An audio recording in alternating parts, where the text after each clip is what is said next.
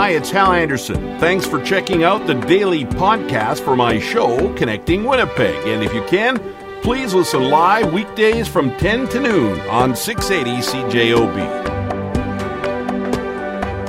Welcome to Monday. I'm into several cups of coffee here. Bit of a late night last night. Checked out a movie. Tell you about that coming up later on. But let's get right down to business here, shall we? A lot of parents of kids 5 to 11 years old were up early this morning trying to book a vaccine appointment online before we get to one of those parents. The vaccine has arrived in Canada. A UPS plane full of kid-sized COVID-19 vaccines arrived at Hamilton Airport last night. This is the first batch to arrive here since a modified version of the Pfizer shot was approved for use by Health Canada.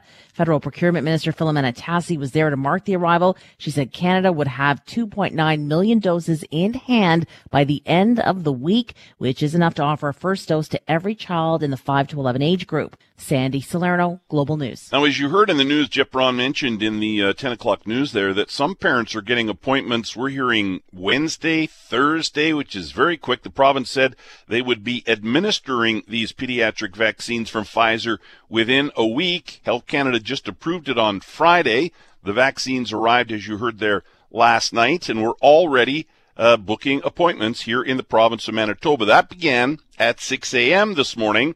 One of the parents online, Trisha Klassen. It was stressful.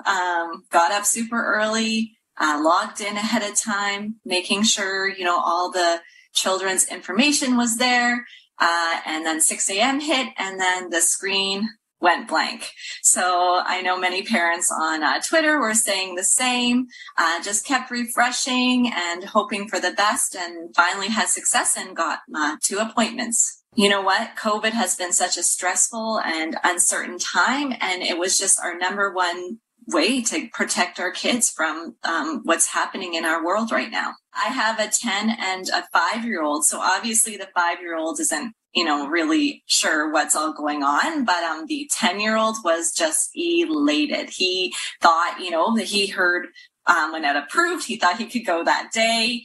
He heard that it arrived in Canada. He thought, okay, that means I get to go right away. And he really wants to go to a Winnipeg Jets game. And my husband and I don't feel comfortable bringing him into that environment yet. So he's just so looking forward to going to a Winnipeg Jets game after he's vaccinated. The parents that we, socialize with, and the ones that we see at our children's school, for sure that they have been waiting and waiting. I know a lot of parents that are also teachers, and they're just wanting their kids. It's stressful having kids in school right now, and there's so many cases, and we know the numbers are going up in the under 18. And so I know parents are just really looking forward to this, and they're really hopeful that this will be a really great way that we can help protect our kids. Winnipeg mom Trisha Klassen, I'd love to hear your experience. Are you a parent of a child or children between 5 and 11 years old? Were you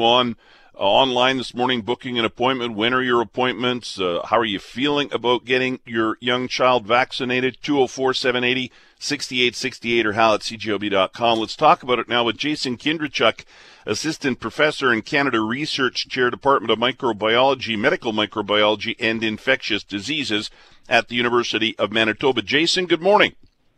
Good morning, Helen. I'm deep into my coffee this morning as well, man. Good. Glad to hear it. Mondays, boy, I'll tell you. And Tuesdays are even worse for me. I don't know what that's all about. But how significant is this tool, 5 to 11-year-olds being vaccinated? It's important because it's another tool, right? We've had this demographic of kids under the age of 12 that really have been flying unprotected through the pandemic. And we've had other measures in terms of distancing and masking to help, but be able to offer a vaccine, it's really important. And I think it reflects back to this idea that this is not a benign infection in kids. This is an infection that can cause kids to get sick, but also a small percentage of those kids could actually be severely ill.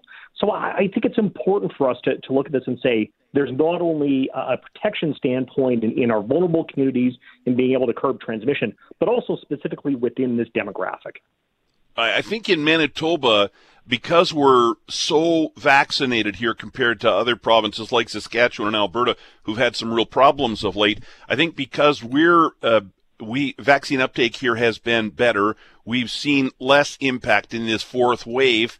And this is good news, right, that parents are online booking appointments, that they could have this vaccine in their arms in just a few days, and that will make our vaccination numbers even better and might help with this fourth wave, because we are seeing some transmission amongst young kids in schools and whatnot.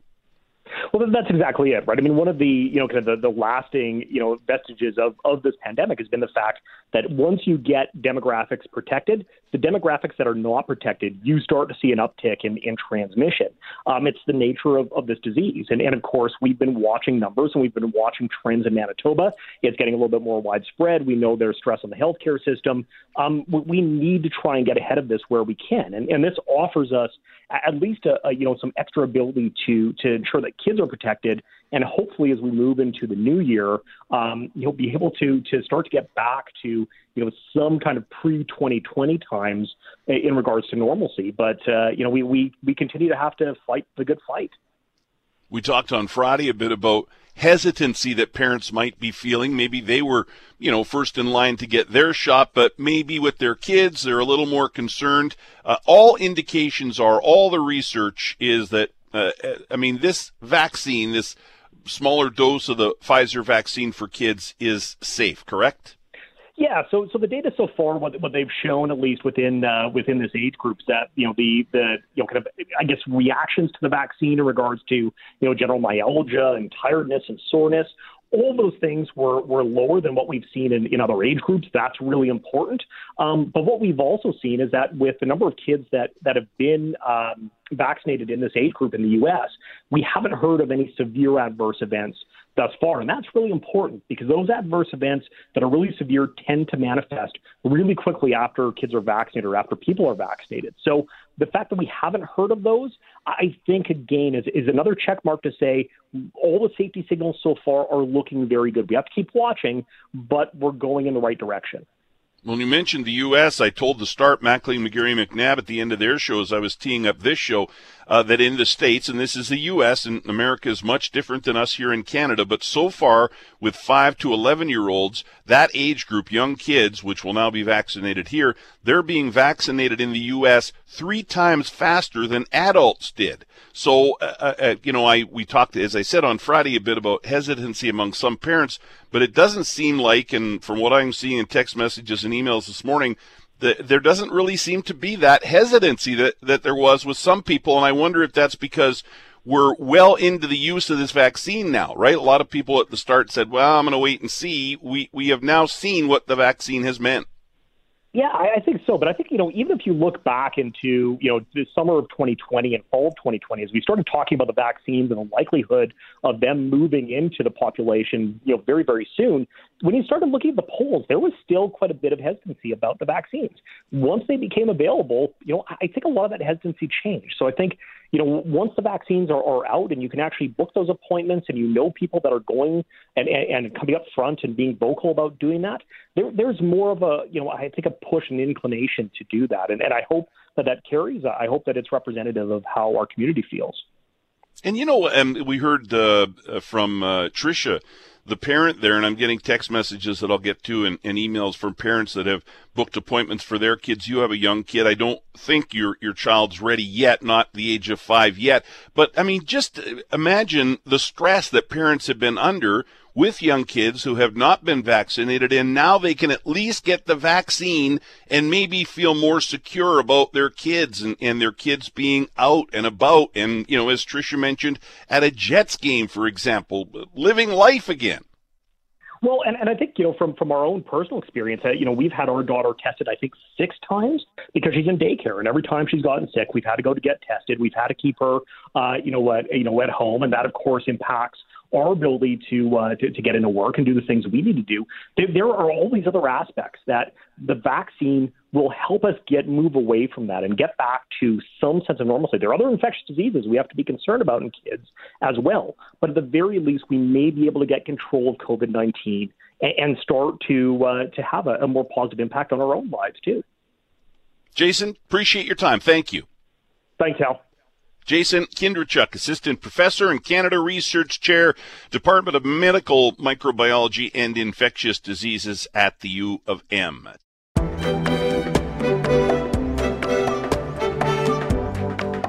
know, they had a couple of breakdowns in the last 6 minutes with some substitutes on defense that threw things off in terms of their communication. And Calgary rallied to win the game. If that's a regular season game, you know, the Bombers would be beside themselves that they lost it. Our voice of the Bombers, Bob Irving, there on the Bombers' 13-12 loss in Calgary on the weekend. Joining us now to chat a bit about it, Ed Tate from BlueBombers.com. Ed, good morning. Morning, Hal. How are you, man? Excellent. Thanks a lot for coming on. I really appreciate it. Listen, you know, just based on social media and what some of my buddies that are Bomber fans are saying, there's some concern about this loss. Should we be concerned or just chalk it up to, hey, everybody was resting players and let's get ready for the West Final? Yeah, I go with the latter, Hal. And, you know, I understand that people are going to be a bit concerned because it's two losses to end the regular season. But, you know, if you go back a month when Winnipeg clinched first place in the division, they had 3 games to play that weren't going to impact them at all in the standings. And if you said at the time, let's just get through these 3 games with no injuries and be good to go on December 5th for the final, I think a lot of people would take it, and that's what's essentially has happened. The Bombers will be good to go on December 5th. I mean, there's the one question mark with Andrew Harris, but aside from that, this team is really healthy, and so I'm not putting a whole lot of stock into what happened at the end of the game in Calgary. I think the West semifinal, we're going to play, I believe we're going to play, and I hope we're going to play Saskatchewan in that West final. But let me just give you a scenario. The Stamps beat the Riders, and they take us on. They come here for that West final, and they edged us 13-12 like that in a game. Does that give them a little extra oomph when they take us on, if they take us on in the West final here at IGF?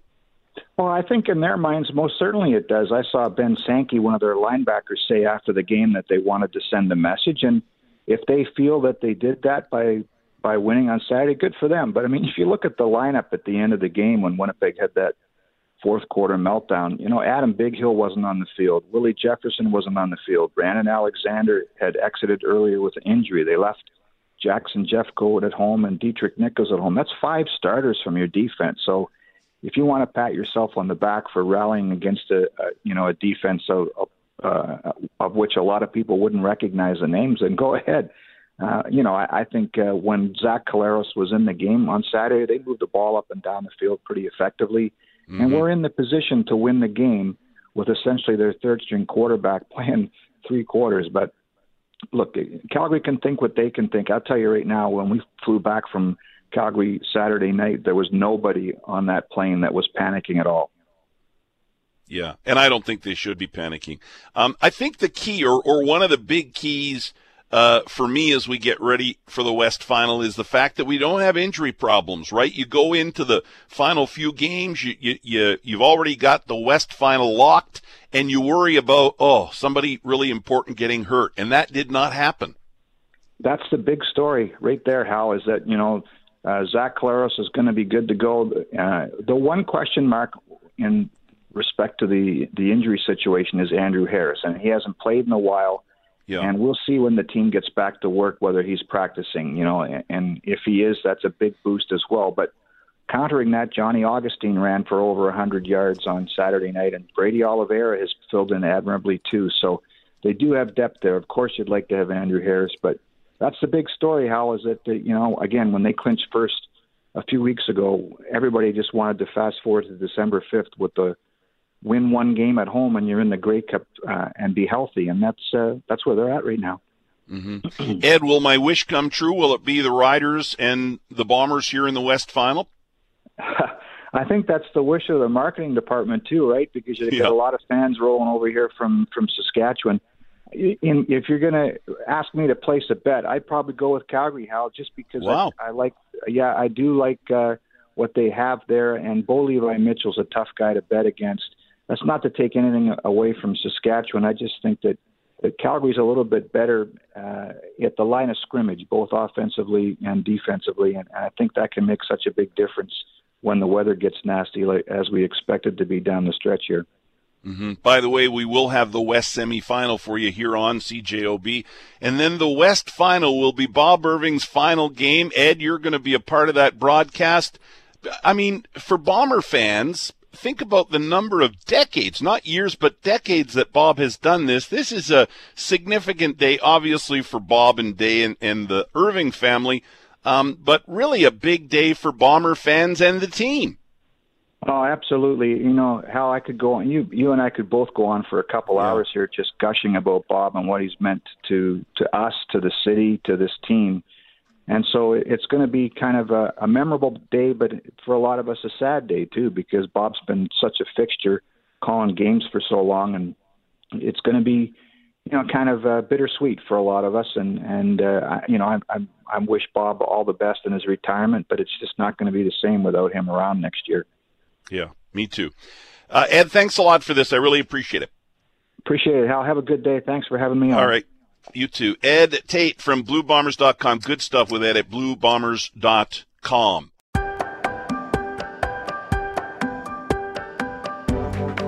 It is Housing Day in Canada today. And Mark Soberano is the Executive Director of Raising the Roof, and Mark joins us on the phone now. Mark, good morning. Good morning. How are you? Great. Thank you for coming on. I really appreciate it. Housing has been sort of there's so many issues now that require our attention and our efforts and our money and our donations. Housing is a big one for me. We've been talking a lot about getting homes for the homeless here in Winnipeg, and you've got an interesting project to tell us about here on Housing Day right here in Winnipeg. Yeah. We at Raising the Roof several years ago started a program that we call the Reside program, which is essentially looking at the idea that there are thousands and thousands of vacant properties right across Canada. Meanwhile, there's hundreds of thousands of people living on the streets. So how could these two things exist at the same time? So we've created a project where we are trying to acquire vacant properties right across the country and to use that as a way to house individuals that are experiencing homelessness on a long-term basis. But what's cool about it is that, you know, a vacant house is usually vacant because it needs a ton of work to be done. And, you know, the same way there's a lot of vacant houses, there's also a lot of vacant jobs in the construction industry. And what we're saying is, let's use these renovations as a way to train and employ people that are experiencing homelessness or at risk of homelessness to actually learn the trades, get a start, get an income coming in to renovate these properties, then get connected to these job vacancies in the construction industry by building a house that then fills these sort of housing vacancies at the same time. So very excited to have purchased an old nail salon on Mountain Avenue in the north end and turning it into 3 units for 3 families that will have safe, affordable housing on a long-term basis there. I think I know the building right at Mountain and McGregor, right? There you go. Yeah, that's a big 2 or maybe even a 2.5 story, and so that will become homes, and which I think is wonderful, and I love the premise, right? We've got all these vacant buildings. Let's figure out a way to put people to work that need the work and to transform these homes that are vacant and need work, as you point out, into, you know, homes where people can live. And so, and we have plenty, we've just a while ago talked about all the vacant buildings, the abandoned vacant buildings that we have here in Winnipeg. So has this been a challenge? I mean, you've got this one project, but how do we get more going, Mark? Yeah, I mean, the biggest, this is our first in Manitoba, and Winnipeg is the perfect backdrop for this. So we are going to continue to do more and more. What's really great about Winnipeg is that there is some great organizations there that already train folks to get jobs in the construction. For example, there's a company called Build Inc. and another called Purpose Construction that are nonprofits that have really laid the foundation for organizations right across the country who operate as nonprofit contractors, and they carry out these renovations while training and employing people with barriers to employment to get jobs in the construction industry. So there's also agencies there, one called NERC, one called Fearless, that are going to provide the supports to the people in Winnipeg that are living in these buildings. So the whole foundation is there, and now it's just about bringing more resources to the project, working with government, working with funders and corporate foundations and sponsors, and trying to just scale it up and make this happen on a larger scale. If somebody had a vacant building out there that's being ignored, in many cases, these buildings get boarded up. The landlord, the owner just decides there's too much to be done. It doesn't make sense for me anymore. Is that a property that could be donated? And would there be tax benefits for a landlord and owner to do something like that? Does it go that far, Mark? House. That's a great question. And if you are in that situation and you are listening, I would very much encourage you to reach out to us. Because yes, the answer to all those questions is yes. And, you know, you were chatting at the beginning of this conversation about how there's so many causes to invest in, and it can be overload. But what's cool here is that we're looking at repurposing existing resources, right? And I think there's a huge need there. And if people know of vacant properties in Winnipeg, we would be very excited to hear about them and to partner with you to make this happen. Cool. Well, I hope somebody out there is listening that has a building like this, because I think that might very well be the way to do something with a vacant building, that because I really truly believe that even these owners don't want them vacant. I mean, it would seem to me that that's obvious, and this might be a great solution. So good luck with your first project, and I hope there are many more here in Winnipeg. As I said, housing is a key one for me. I've got to ask you, Mark, are you doing the toques again this year? The cold weather has hit here in Winnipeg. Yes, we are doing the toques this year, and the toque campaign starts today on National Housing Day. So every single Home Depot right across Canada is selling the Raising the Roof toques in their store. And I would encourage folks to head over to a Home Depot store and purchase the toques. For those that don't know what we're talking about, these Raising the Roof toques raise money for homelessness agencies right across Canada, as well as these housing projects that we're talking about here. And they're also available on our website at raisingtheroof.org. And my last plug there is that we have a launch event in Winnipeg on Friday, a comedy show called Stand Up. And it's at the Handsome Daughter at 8 p.m. on Friday. You can buy a ticket on the Raising the Roof website as well for that event. You keep doing the good work, Mark, and I'm happy to let you keep plugging your events on my show. Thanks for having us. Thanks, Mark. Really appreciate it. Keep us updated on that nail salon up on Mountain. I'm happy. I'm excited to hear how that goes for you. Mark Soberano is the executive director of Raising the Roof. It is Housing Day today.